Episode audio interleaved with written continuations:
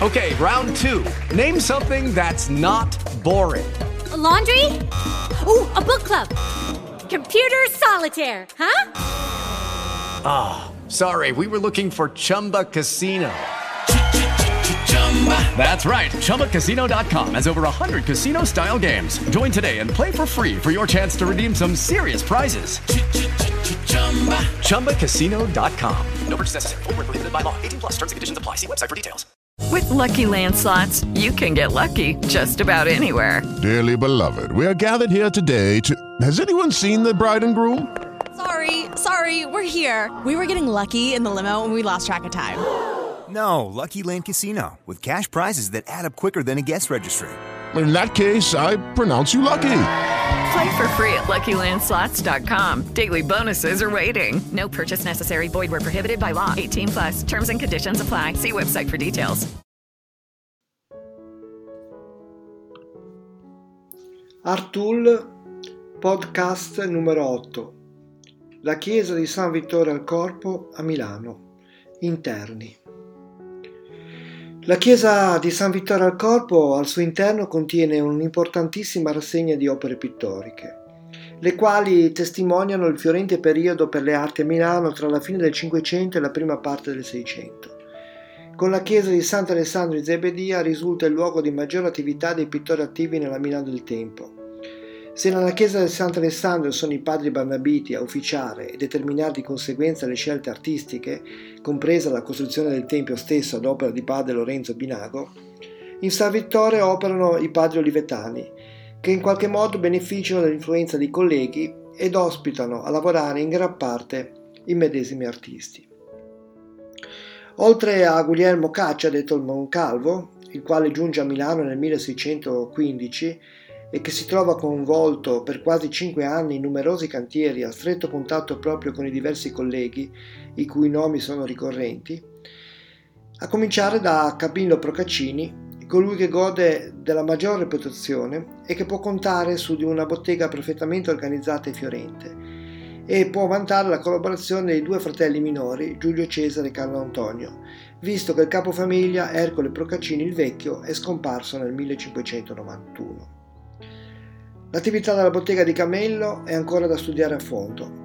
Non si può escludere che per i padri Barnabite e per Lorenzo Binago in particolare essa abbia potuto rappresentare una vera e propria base operativa, in cui stabilire il programma iconografico dei vari cantieri e dare ospitalità, ospitalità anche ai pittori più giovani e a quelli giunti dai territori più lontani.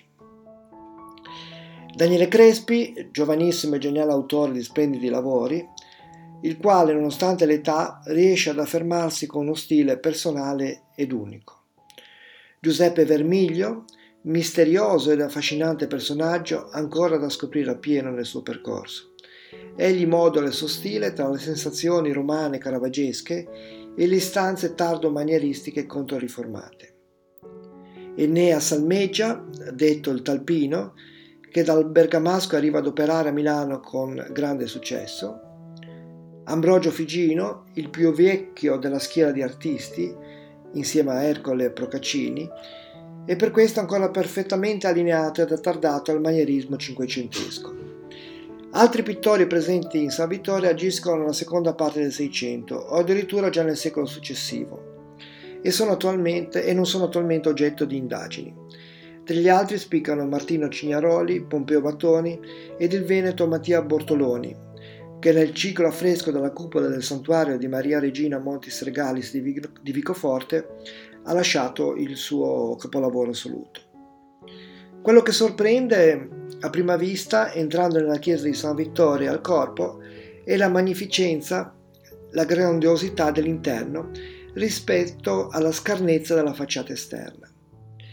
L'ambiente è a croce latina con tre navate e sei arcate per lato, costituite da pilastri rettangolari con lesene corinzie decorate a vari motivi. Struttura che imita in scala minore quella di San Pietro in Vaticano. L'abside ed il transetto sono separati dalle tre navate per la presenza di una cupola, sorretta da quattro grossi pilastri. Sotto il capocroce vi è la cripta, anch'essa strutturata a tre navate, con volte a crociere rette da colonne toscane in granito. La navata centrale è coperta da una, bot- da una volta a botte a cassettoni completamente dipinta, con raffigurazioni di santi le cui spoglie dovrebbero essere custodite all'interno della chiesa stessa. Le due navate laterali presentano volte a cupola con, sud- con suddivisioni e riquadri. Tutti gli interni sono caratterizzati da una ricchissima decorazione a stucco, in cui si inseriscono affreschi realizzati tra la fine del Cinquecento e l'inizio del Seicento. Al primo, appunto, al primo impatto appunto colpisce la vastità decorativa della volta della navata centrale. Gli affreschi che occupano gli spazi tra le strutture in stucco di ispirazione classica sono stati realizzati da Ercole Procaccini il Giovane, in una data presumibile intorno alla metà del secolo eh, XVII. L'artista il nipote di Ercola, da cui riprende il nome di battesimo, è figlio di Carlo Antonio, fratello minore di Camilla e di Giulio Cesare. Dunque la famiglia Procaccini in tempi diversi è molto presente nel complesso vittoriano. E l'intento è quello di rappresentare nella vasta superficie i santi di martiri, i martiri cari all'ordine olivetano, eh, presenti nella chiesa di San Vittorio al Corpo e di cui per la gran parte sono costituite, sono costituite le reliquie all'interno del Tempio stesso. Si tratta dei santi Satiro e Francesca Romana, i vescovi Mirocle e Protaso, Dazio e Fortunato, i martiri Saturnino, Valeriano, Cecilia, Valentiniano, le vergini eh, di Ateria ed Aria, il confessore Anatore e l'abate Mauro. Tra la navata centrale e l'abside, con l'altare e il coro, si eleva un'imponente cupola, la quale, nonostante le dimensioni, è completamente decorata, secondo uno schema ascensionale ben preciso ed organizzato. Nei quattro pennacchi più in basso sono dipinti i quattro evangelisti. Il San Matteo è di mano di Guglielmo Caccia detto il Moncalvo, sicuro ispiratore dell'intero ciclo pittorico. Se ne distingue la mano, oltre che nel tratto caratteristico, come per esempio nella testa e nei capelli tipicamente cacciani, nel profondo patetismo in cui è ripreso il santo e infine nella stola rossa che funge come uno sfondo cromatico. Gli altri tre evangelisti, San Giovanni, San Marco e San Luca, risultano invece dipinti dal giovane Daniele Crespi, il quale appare già alla data dell'esecuzione, intorno al 1616-1619, un artista completamente risolto. Come si può notare, nelle sue opere successive il, il pittore milanese ama rappresentare tuniche e stole con ampie volute e precisi contorni. Esempi ne siano la Salomè della splendida tela di Sant'Alessandro in Zebedia. I tre personaggi acquisiscono la consistenza muscolare e materica, tipica del tartomagnerismo, e sembrano uscire dal pennello di un moderno Michelangelo. Nel tamburo, ai lati degli enormi finestroni, sono dipinte otto sibille, le quali sembrano realizzate a quattro mani dai due pittori e, du- e di cui pertanto è arduo separare le competenze. Anche gli angeli musicanti che spiccano sulla parte apicale della cupola, suddivisi in 80 quadroni, sono frutto di una collaborazione tra i due artisti, il giovane e ardente Daniele ed il più vecchio e stanco Guglielmo. Le prime due file verso il basso si distinguono per l'utilizzo di un brillante blu di fondo che poi tende a scomparire nei riquadri superiori, anche per le ridotte superfici. La pretora di angeli testimoniano gli strumenti musicali utilizzabili all'epoca. Improbo deve essere stato lavorare all'intero complesso, montare i soppalchi e le varie strutture in legno. Deve aver rappresentato un'operazione veramente colossale. Dipingere di conseguenza diversi episodi, con i tempi che la pittura a fresco richiede, deve aver impegnato i due artisti per molti mesi, forse in più annate. L'intero complesso decorativo della cupola di San Vittorio al Corpo è certamente dovuto alla mente di Guglielmo Caccia, il quale impiega all'uopo le risorse della sua organizzata ed esperta bottega. Immaginiamo i cartoni già pronti e gli schizzi preparatori presentati per l'approvazione alle figure apicali dell'Ordine degli Olivetani, officianti nella chiesa. Anche la figlia di Guglielmo, Teodora, ormai pressoché ventenne, deve aver fornito un valido aiuto, magari nella stesura delle sinopie o nella preparazione dei colori. A destra e a sinistra della cupola, per chi guarda dall'ingresso della chiesa, vi sono le due parti del transetto.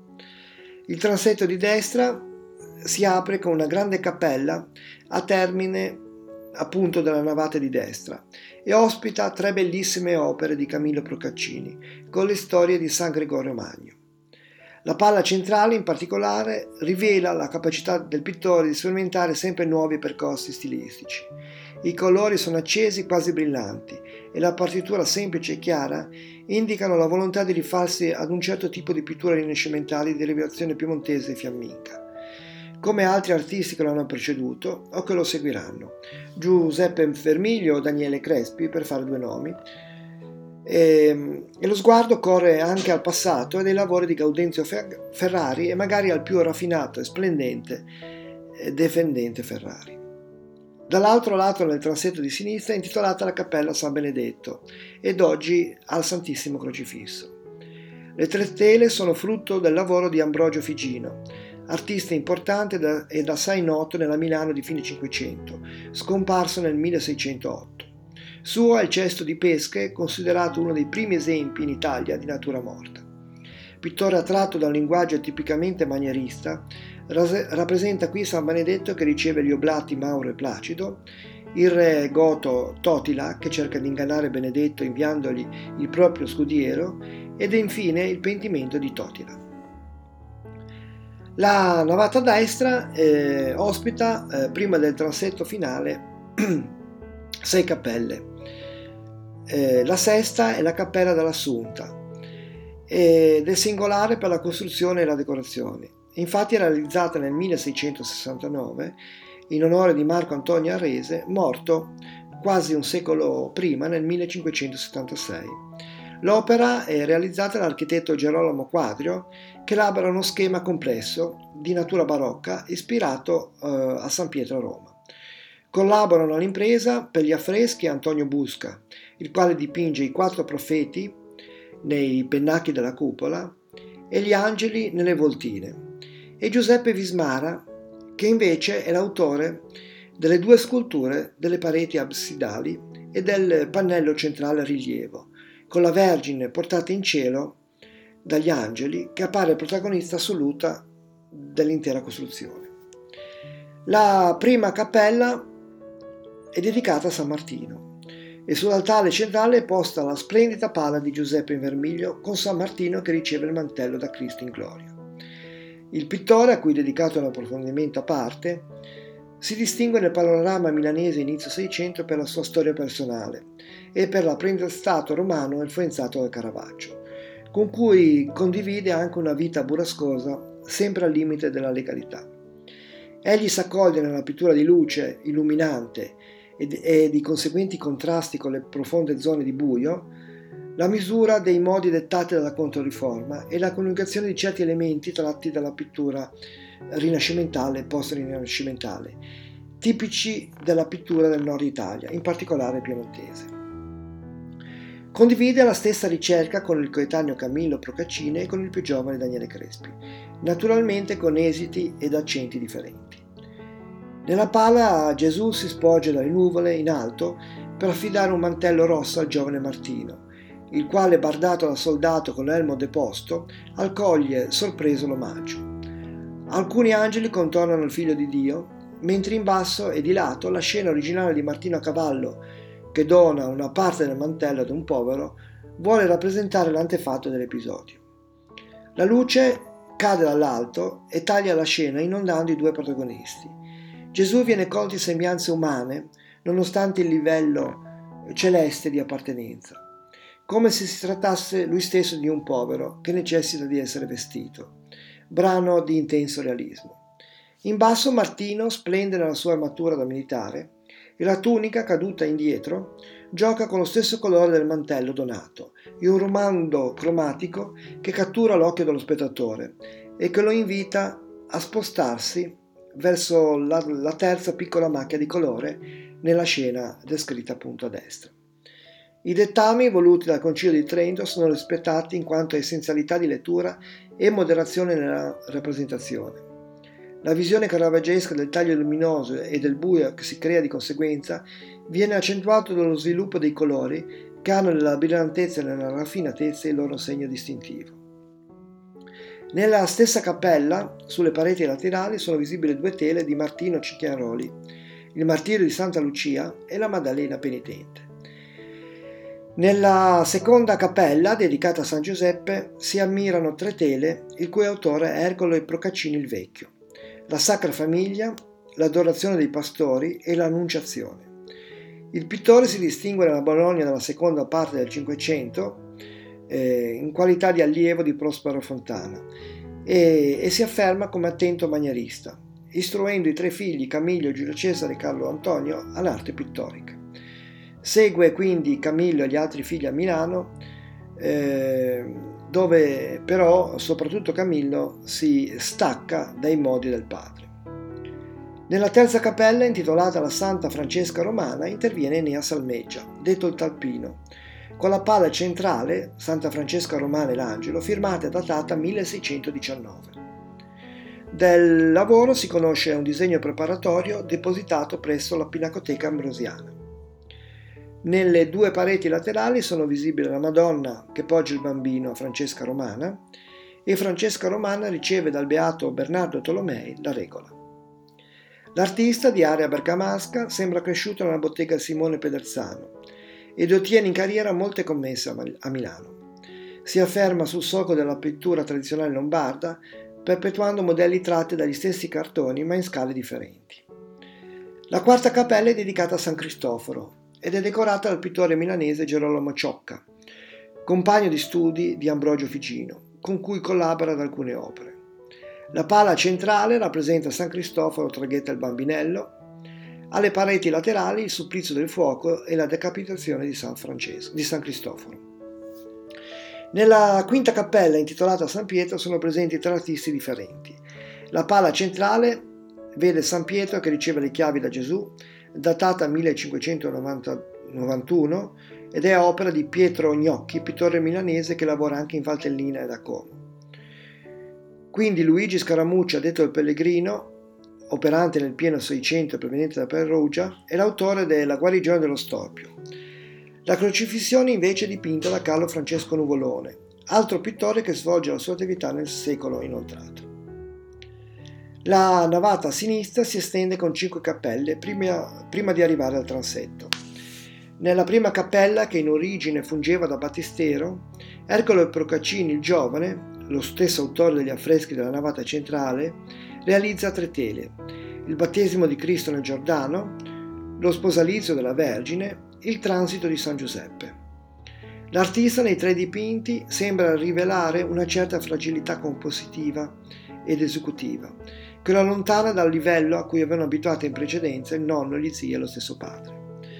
Nella prima cappella, detta dalla mm, nella seconda cappella, scusate, nella, nella detta della traslazione dei corpi eh, dei, dei santi Vittore e Satiro, si possono vedere tre tele di cui non si conosce l'autore. La palla centrale ha come titolo Sant'Ambrogio colloca accanto alle spoglie del martire il corpo del fratello morto. Nelle pareti laterali invece sono rappresentate due scene in cui il protagonista è San Carlo Borromeo, impegnato rispettivamente nella transazione dei corpi dei due santi. Nella terza cappella, dedicata al beato Bernardo Tolomei, da cui ha origine l'ordine degli Olivetani, compare la tela centrale realizzata da Pompeo Batoni, intitolata Il beato Bernardo Tolomei assiste gli appestati, datata 1745. Sulla parete di sinistra una tela ovale con il beato Tolomei benedice cesti di frutta e fiori è ricondotta al lavoro di Mattia Bortoloni pittore veneto di recente fama, discepolo del Tiepolo, che svolge il vasto ciclo a fresco nella cupola del santuario di Maria Regina Montis Recalis di Vicoforte, ritenuto il suo capolavoro assoluto. Nella parete di destra un'ulteriore te- tela ovale rappresenta la visione della scala celeste e non è ancora assegnato ad autore certo. Nella quarta cappella intitolata Sant'Antonio Abate, si esprime il giovane genio che accompagna anche Guglielmo Caccia negli affreschi della cupola. Si tratta di Daniele Crespi, che in queste tre tele si rivela, seppur giovanissimo, pittore di grande qualità. Al centro Sant'Antonio assiste all'esaltazione di San Paolo Eremita. Nelle due pareti laterali abbiamo Cristo appare in aiuto al santo tentato dai demoni ed infine il trionfo celeste di Sant'Antonio. Il linguaggio stilistico di Daniele Crespi si individua appieno già in questo complesso decorativo, in cui l'artista cerca di mediare la visione manierista e post-tridentina con una ricerca luministica e compositiva, in cui le torsioni in chiave proto-barocca lo avvicinano alle opere coeve realizzate in Sant'Alessandro in Zebedia. Riuscita in tale senso appare la tela del Trionfo Celeste di Sant'Antonio, in cui i due angeli si sviluppano in un movimento accentuato ed ascendente, elegante e concepito con grande attenzione all'equilibrio cromatico e luministico. Nella, nella quinta cappella, intitolata San Francesco d'Assisi, opera Giovan Battista Discepoli, detto lo Zoppo, pittore originario di Lugano, che eh, lavora in pieno Seicento. Le tre tele sono la Vergine offre il bambino a San Francesco, San Francesco riceve gli stimati ed un'ulteriore opera che vede protagonista sempre San Francesco. Il coro ligneo è una pregevole opera d'arte realizzata alla fine del Cinquecento da Ambrogio Sant'Agostino, con i pannelli storiati e gli stalli in noce. Nelle 37 scene sono narrati episodi della vita di San Benedetto, tratti dal libro dei dialoghi di San Gregorio Magno, con un singolare andamento narrativo antiorario. Alcune fonti ricordano che il coro deriva dalle incisioni di Alibrando Capriolo, realizzate nel 1579 su disegni di Bernardino Passeri. I 37 temi selezionati sono un estratto dalle 50 incisioni prodotte appunto dal Capriolo. Nell'ambiente del coro è chiamato ad operare ancora Ambrogio Figino, il quale dipinge la splendida incoronazione della Vergine inserita nella volta. È plausibile che il pittore milanese per quest'opera si sia eh, servito di alcuni collaboratori. Quindi eh, vi sono quattro tele sulle pareti laterali con angeli musicanti, tema ricorrente ed assai gradito dai religiosi del tempo, infine tre piccoli tondi con putti in preghiera.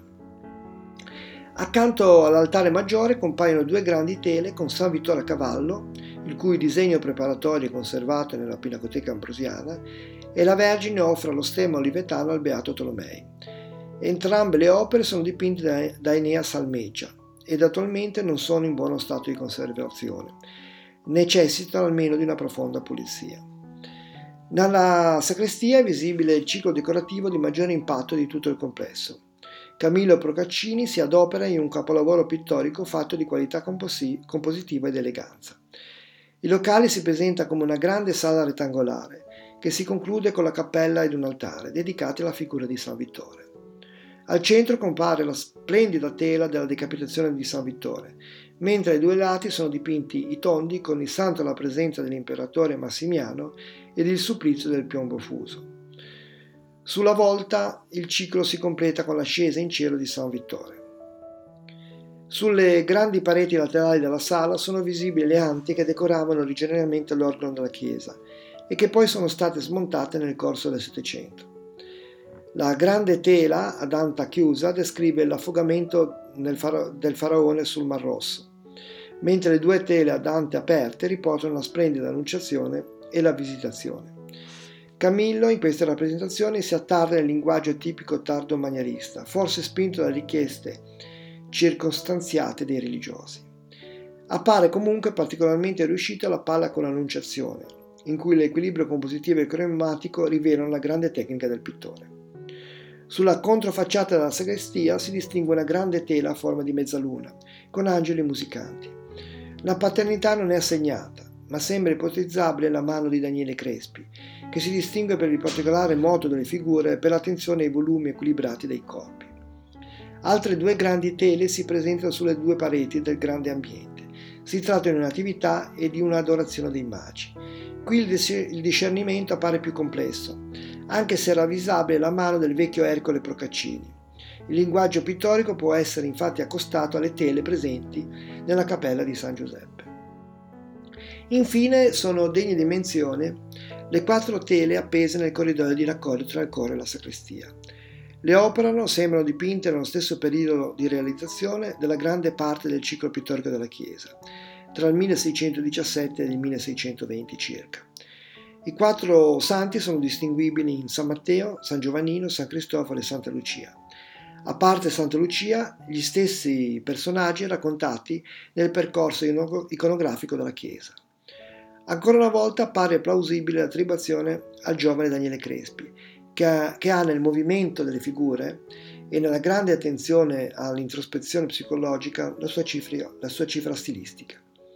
Nonostante siano meritevoli di ulteriori studi, non appare infatti in dubbio l'assegnazione della Santa Lucia, sia per il volto illuminato ed, ed in una sorta di torsione improvvisata, ma soprattutto per le voluminose pieghe del mantello, che caratterizzano una sorta di firma nella produzione anche successiva del giovane milanese.